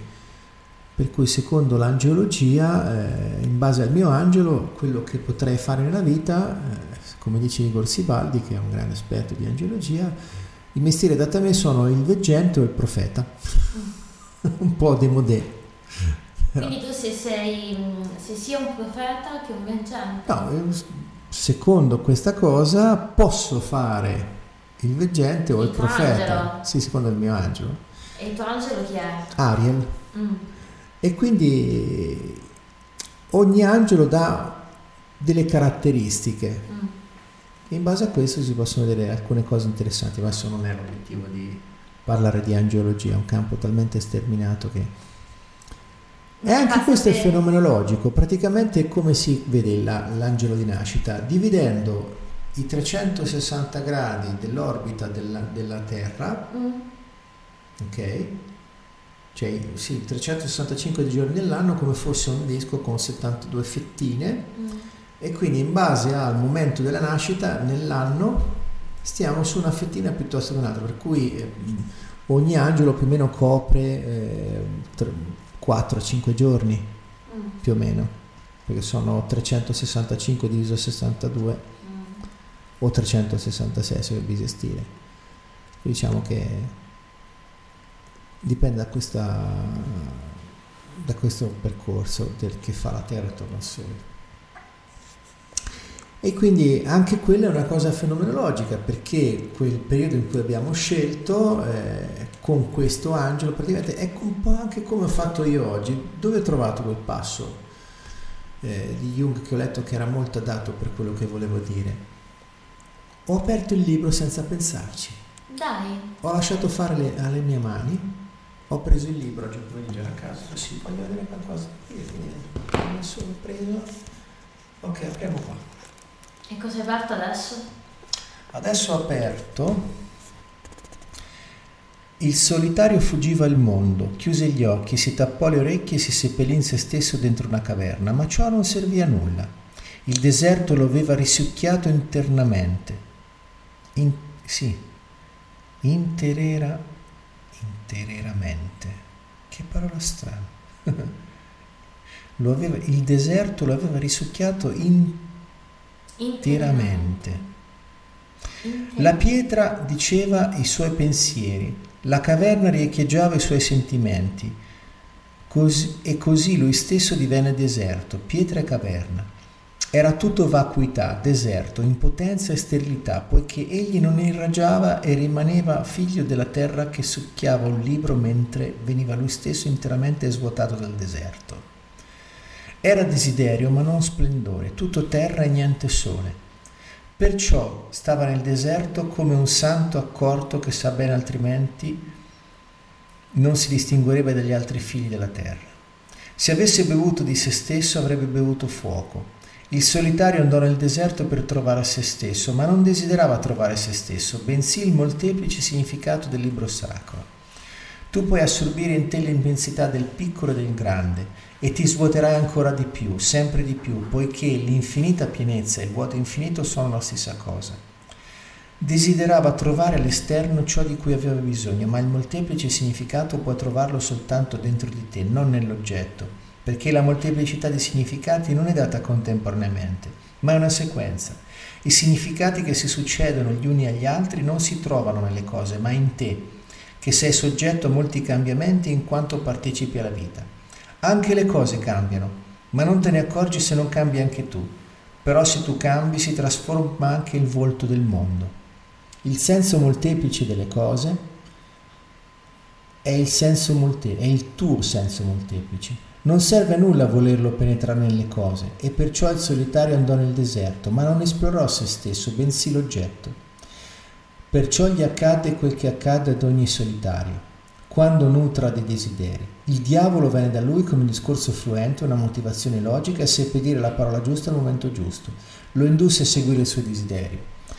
Io dovetti apparirgli in veste di diavolo perché avevo accolto la mia tenebra, ho mangiato terra e bevuto sole, diventa- sono divenuto un albero verdeggiante che si erge e cresce in solitudine.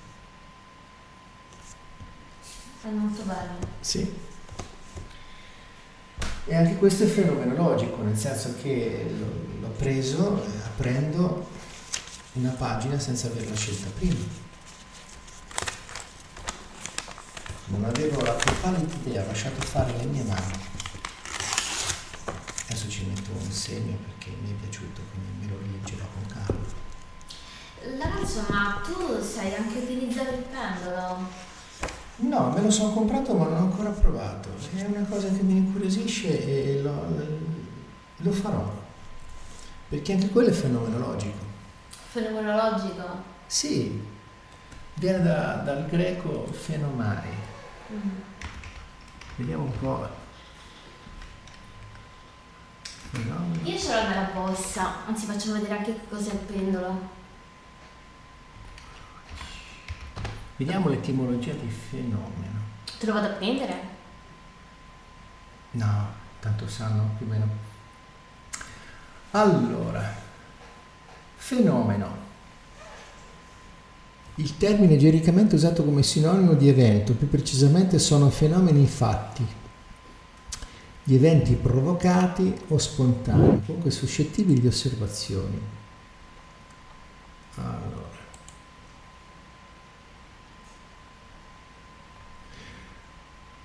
Allora, l'etimologia della parola fenomeno deve ricondursi al verbo greco fenomai, mostrarsi, manifestarsi, apparire. Pertanto, fenomeno è ciò che si manifesta, ciò che appare.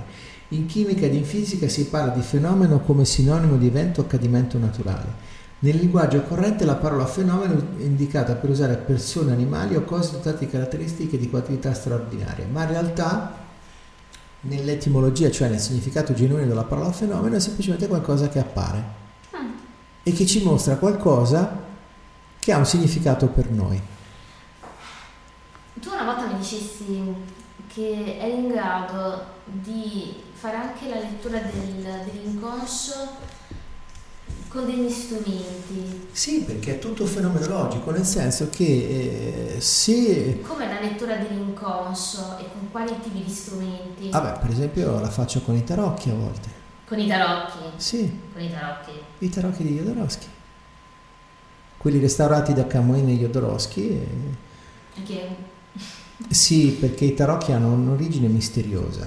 Mm. E praticamente Jodorowsky cosa ha fatto? Ne- a un certo punto ha incontrato un certo Philippe Camoin Mm. che è di una famiglia di stampatori francese che stampa tarocchi dal 1600 mm. E insieme hanno cominciato a studiare i tarocchi per riportarli alla qualità originaria, per cui hanno cominciato a fare ricerche sulle immagini, sui colori e alla fine hanno ristampato dei tarocchi. Penso sono arrivati addirittura a Città del Messico a comprare un vecchio mazzo di tarocchi che aveva visto da, da un antiquario, Jodorowsky non aveva comprato, un mazzo di tarocchi del 1600. Però. E quindi i tarocchi che sono carichi di una simbologia che va, arriva secondo lui anche dall'antico Egitto. Mescolandosi con tutte le cose europee, per cui c'è tanta roba estraendo i tarocchi dal mazzo fenomenologicamente ha delle informazioni. Per cui se tu pensi a un qualcosa, a un problema, a un qualcosa vuoi, su cui vuoi indagare in te stesso, puoi estrarre, mescolare le carte, estrarre i tarocchi e se conosci il significato delle, delle, delle varie figure sulle carte, puoi dedurre delle informazioni su di te. Ma è la stessa cosa che puoi fare con libri Così come ho fatto io, puoi prendere un libro dalla tua biblioteca, cioè nel senso che... Quindi se prendo un mazzo di tarocchi, prendo una carta, la leggo, è riferito a me. Certo. Mm.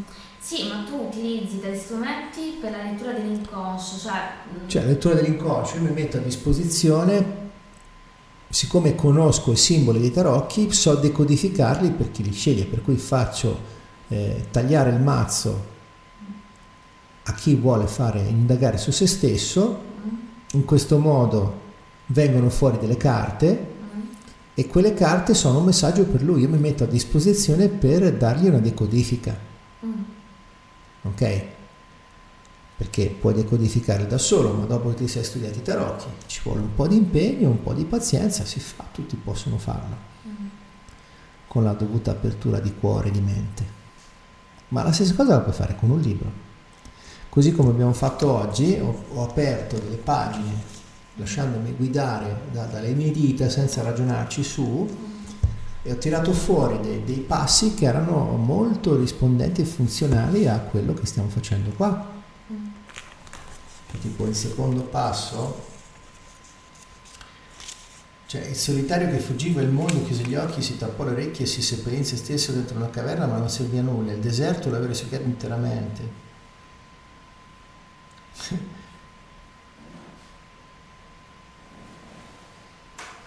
Vedi, il solitario andò nel deserto per trovare se stesso, ma non desiderava trovare se stesso, bensì il molteplice significato del libro sacro.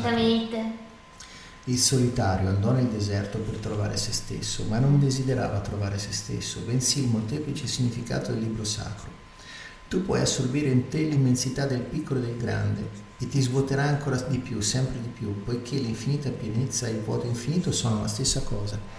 Mm. Questo coincide, per esempio, mi risuona molto con quello che c'è scritto in un sutra buddista, mm. Dove dicono che il vuoto è forma, la forma è vuoto. Qui dice che l'infinita pienezza e il vuoto infinito sono la stessa cosa. Desiderava trovare all'esterno ciò di cui aveva bisogno, ma il molteplice significato puoi trovarlo soltanto dentro te stesso, non nell'oggetto. Perché, poiché la molteplicità di significati non è data contemporaneamente, ma è una sequenza. I significati che si succedono gli uni agli altri non si trovano nelle cose, ma in te che sei soggetto a molti cambiamenti, in quanto partecipi alla vita. Anche le cose cambiano, ma non, tu non te ne accorgi se non cambi anche tu, però se tu cambi si trasforma anche il volto del mondo. Questa mi, ricorda molto una frase che cito spesso, che ho sentito per la prima volta dire da Jim Ron nel 96, se non ricordo male, lui disse, noi non possiamo cambiare le cose, ma se cambiamo noi le cose attorno a noi cambiano. Bellissimo perché semplicemente se Beh, cambiamo beh, noi cambiamo beh. la nostra mappa del mondo e quindi le cose attorno a noi cambiano. A volte è perché cambiano davvero, a volte è semplicemente perché cambiamo la mappa del mondo. Delle cose che prima vedevamo in un modo, dopo le vediamo in un altro, dico, cambiate le cose? Sì, può essere, ma potrebbe anche essere solo cambiata la tua mappa del mondo. Magari quelle cose erano sempre così. Quindi è, non è facile. Anche. Eh sì, quindi questo risuona molto con un libro di Vaclavitz che si intitola Guardarsi dentro e si diventa ciechi. Guardarsi dentro si diventa ciechi. Sì, perché il rischio qual è? Di diventare autoreferenziale. Mm. Momento in cui ti guardi dentro, eh, ma da solo, in te stesso, senza misurarti con quello che accade fuori di te, è un altro modo sublime di raccontarsela Capisci? Se tu, che so, vai a meditare vent'anni in cima a una montagna, stai per i fatti tuoi come ti pare, lì va tutto bene. Poi magari dopo che hai meditato vent'anni pensi di aver fatto chissà che cosa, incontri il primo essere umano, ti dice qualcosa per storto, tu reagisci e... Puff. Tu sei anche Master Reiki, giusto? Sì, faccio il Master Reiki. Eh beh, non fai, non sei, fai. Perché la domanda? Sembrava no. come una domanda. Sì, è una domanda. E quindi? No, volevo... Cosa vuoi sapere? I Reiki. Oh, beh, un'altra roba enorme. Ma anche quella fa, pa- fa parte della tua mappa del mondo, no? Certo. Eh. Il Reiki praticamente è un concetto che ci arriva dal Giappone, dove Rei e Ki sono praticamente l'energia dell'universo e l'energia di un individuo. Il chi dei giapponesi sarebbe come il chi cinese. E quindi praticamente questo chi, questo reiki, è una pratica che si propone di far eh, arrivare a un individuo nel suo chi, nella sua energia, un po' di energia del rei. Per cui Reiki significa che si, fa, ci, ci, ci, si diventa canali di questa energia per, per, noi stessi e per gli altri. Per cui il Reiki eh, è una cosa spirituale che si fa in modo pratico, cioè eh, leggere un libro di Reiki per carità può aiutare a farsi un'idea, ma non è fare Reiki. Mm. Per cui per chi è curioso del Reiki il consiglio è andate a farlo, a provarlo perché chiacchierare di Reiki ha poco senso. Diciamo che la cosa più evidente è che chi riceve l'attivazione di Reiki può usufruire di questa energia in modo più consapevole e propagarla agli altri. Per cui con una semplice imposizione delle mani l'effetto di trasmettere, fare da ponte verso altri di questa energia e di riceverla lui stesso, lei stessa. Quindi è una cosa da provare perché ovviamente non c'è niente di scientifico, mi guardo bene da dire che sia una cosa scientifica, è una cosa da provare, poi provatela e saprete che cosa vi fa, che cosa vi succede. Magari niente, magari vi dà dei doni, come è successo a me, quindi ma però sono cose mie. Lorenzo, tu fai anche il counselor, giusto? Il counselor olistico. Sì. Ti stavo facendo una domanda mm, vedente. Come mai mm, hai scelto di, di, fare il counselor? Ma io non ho scelto di fare il counselor. Il counselor ha scelto te? sì, diciamo che mi sono trovato... Eh, con l'opportunità di, di, di, prendere la qualifica e di cominciare a fare qualcosa per gli altri. Ma, Ma la, il mio scopo era ed è ancora quello di, di, aiutare me stesso, di vivere meglio. E quindi diciamo che tutte queste cose che, che ho imparato e che faccio sono effetti collaterali del, del voler vivere meglio. Ma che cosa ti ha portato a fare il counselor? la voglia di indagare in me stesso, mi sono reso conto che... Essendo curioso. Eh sì, mi sono reso conto che anch'io ho la mia parte di ferite, la mia parte di, di, di problemi come tutti gli esseri umani e che quindi eh, ho incontrato altri esseri umani che mi hanno dato una mano, nel senso che mi hanno indicato possibili, dei possibili percorsi per vivere meglio. Alcuni li ho seguiti, alcuni no, a mio piacimento, a mia scelta, mi prendo e così ho imparato a prendermi la responsabilità delle mie azioni, delle, la mie, delle mie inazioni.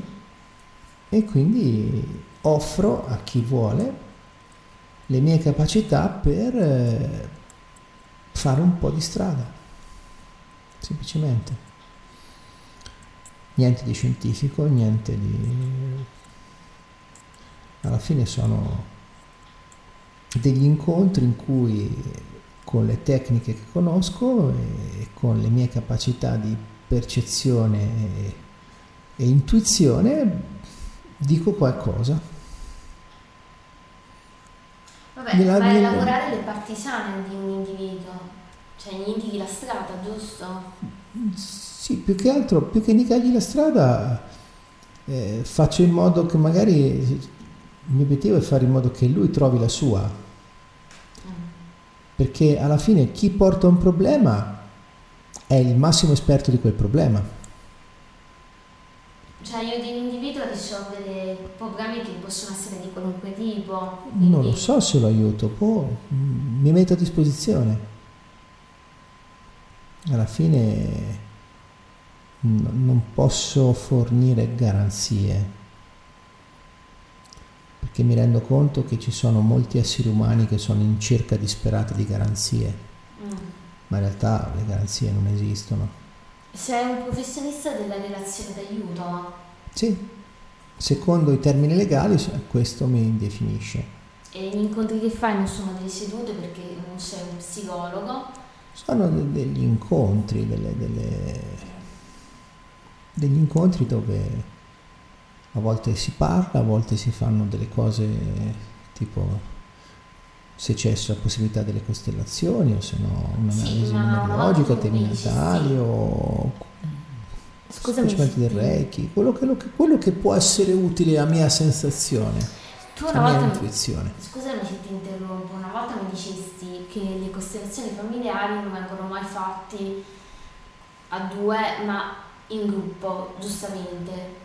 Sì, allora per fare una costellazione familiare serve essere almeno in quattro. Mm come minimo, cioè nel senso serve il facilitatore, il facilitatore, il facilitato per così dire e due che collaborano. In questo modo si riesce a mettere in scena due rappresentanti, cioè uno del, del costellato, uno della... E in questo modo si riesce a vedere qualcosa. Certo, non è potente come mettere insieme una costellazione con diversi esseri umani, così si possono vedere direttamente le interazioni fra i vari pezzi, perché quello che si vede nelle costellazioni non è la realtà, è quello che un individuo ha registrato dentro, cioè quando un individuo mette, chiede a qualcuno di rappresentare se stesso, suo padre sua madre, in realtà quelli che vediamo lì sono le sue rappresentazioni del padre e della madre di se stesso. Niente a che vedere con gli esseri umani che vivono poi nella vita. Che cioè se tu vedi tuo padre e tua madre nella costellazione familiare, non sono tuo padre e tua madre, è quello che ti porti dentro di tuo padre e tua madre. Così come ti porti dentro i tuoi bisnonni, i tuoi nonni, i tuoi trisnonni, fino, si arriva fino alla sesta generazione per via empirica nelle costellazioni familiari. Mm. E quindi è un mondo da esplorare per chi ha voglia. E diciamo che queste cose qui ho imparato per esperienza che ecco una cosa che c'è nella mia mappa del mondo è che non ci sono cose assolute. Mi sono fatto l'idea che le cose arrivano per risonanza. Cioè nel momento in cui qualcosa è adatto a noi per farci vedere qualcosa, arriva nella nostra vita. Quello che non ci serve non arriva.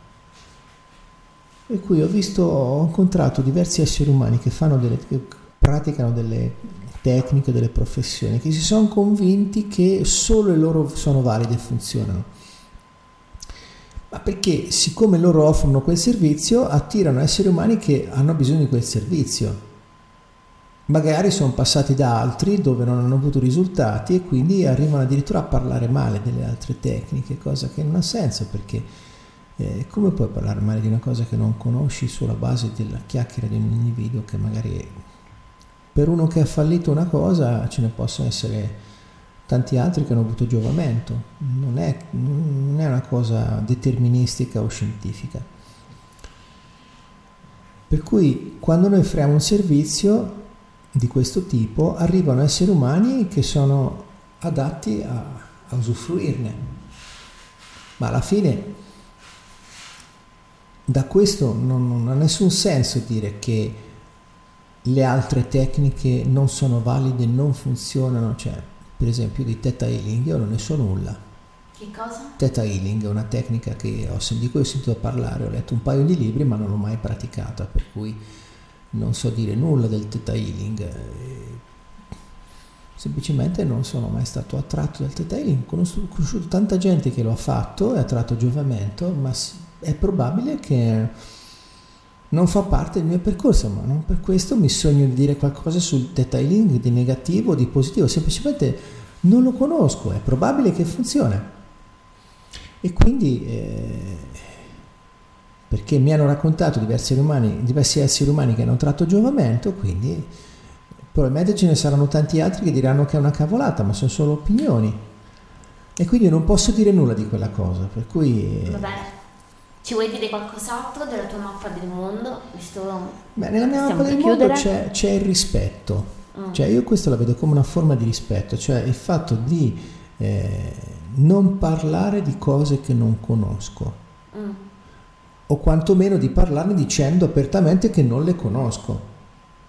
Capisci? Cioè io eh, ho preso l'esempio del detailing perché, eh, visto che ne fanno lo usano in parecchi, ho letto un paio di libri dell'autrice Diana Stiebel, ma non l'ho mai praticato, per cui non posso dire nulla.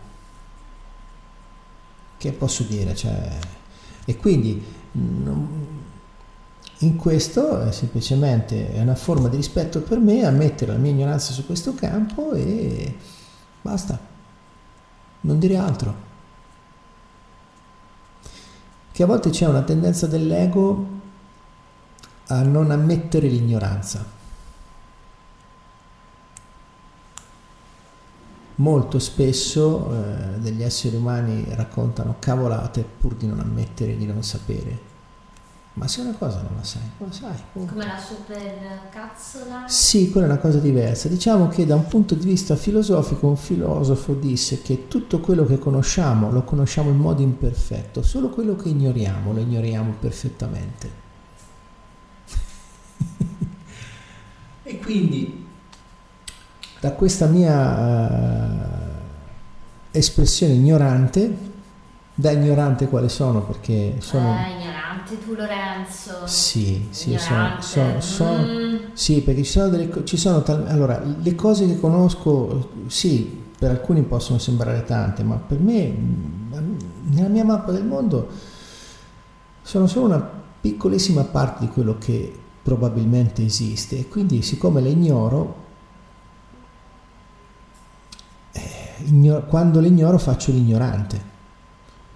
E come diceva Mark Twain, non è quello che non sai che ti mette nei guai, ma è quello che sai per certo. Per cui, nel momento in cui ammetti l'ignoranza, in qualche modo ti tieni lontano anche dai guai. Eh sì, perché a volte per non ammettere l'ignoranza ci mettiamo in dei guai clamorosi. Bene, direi che siamo alla chiusura, sento che è arrivato il momento di chiudere. Ciao ragazzi. Ciao, questa era E grazie di tutto. Io sono Lorenzo Bongoni, grazie per aver assistito. Sigla.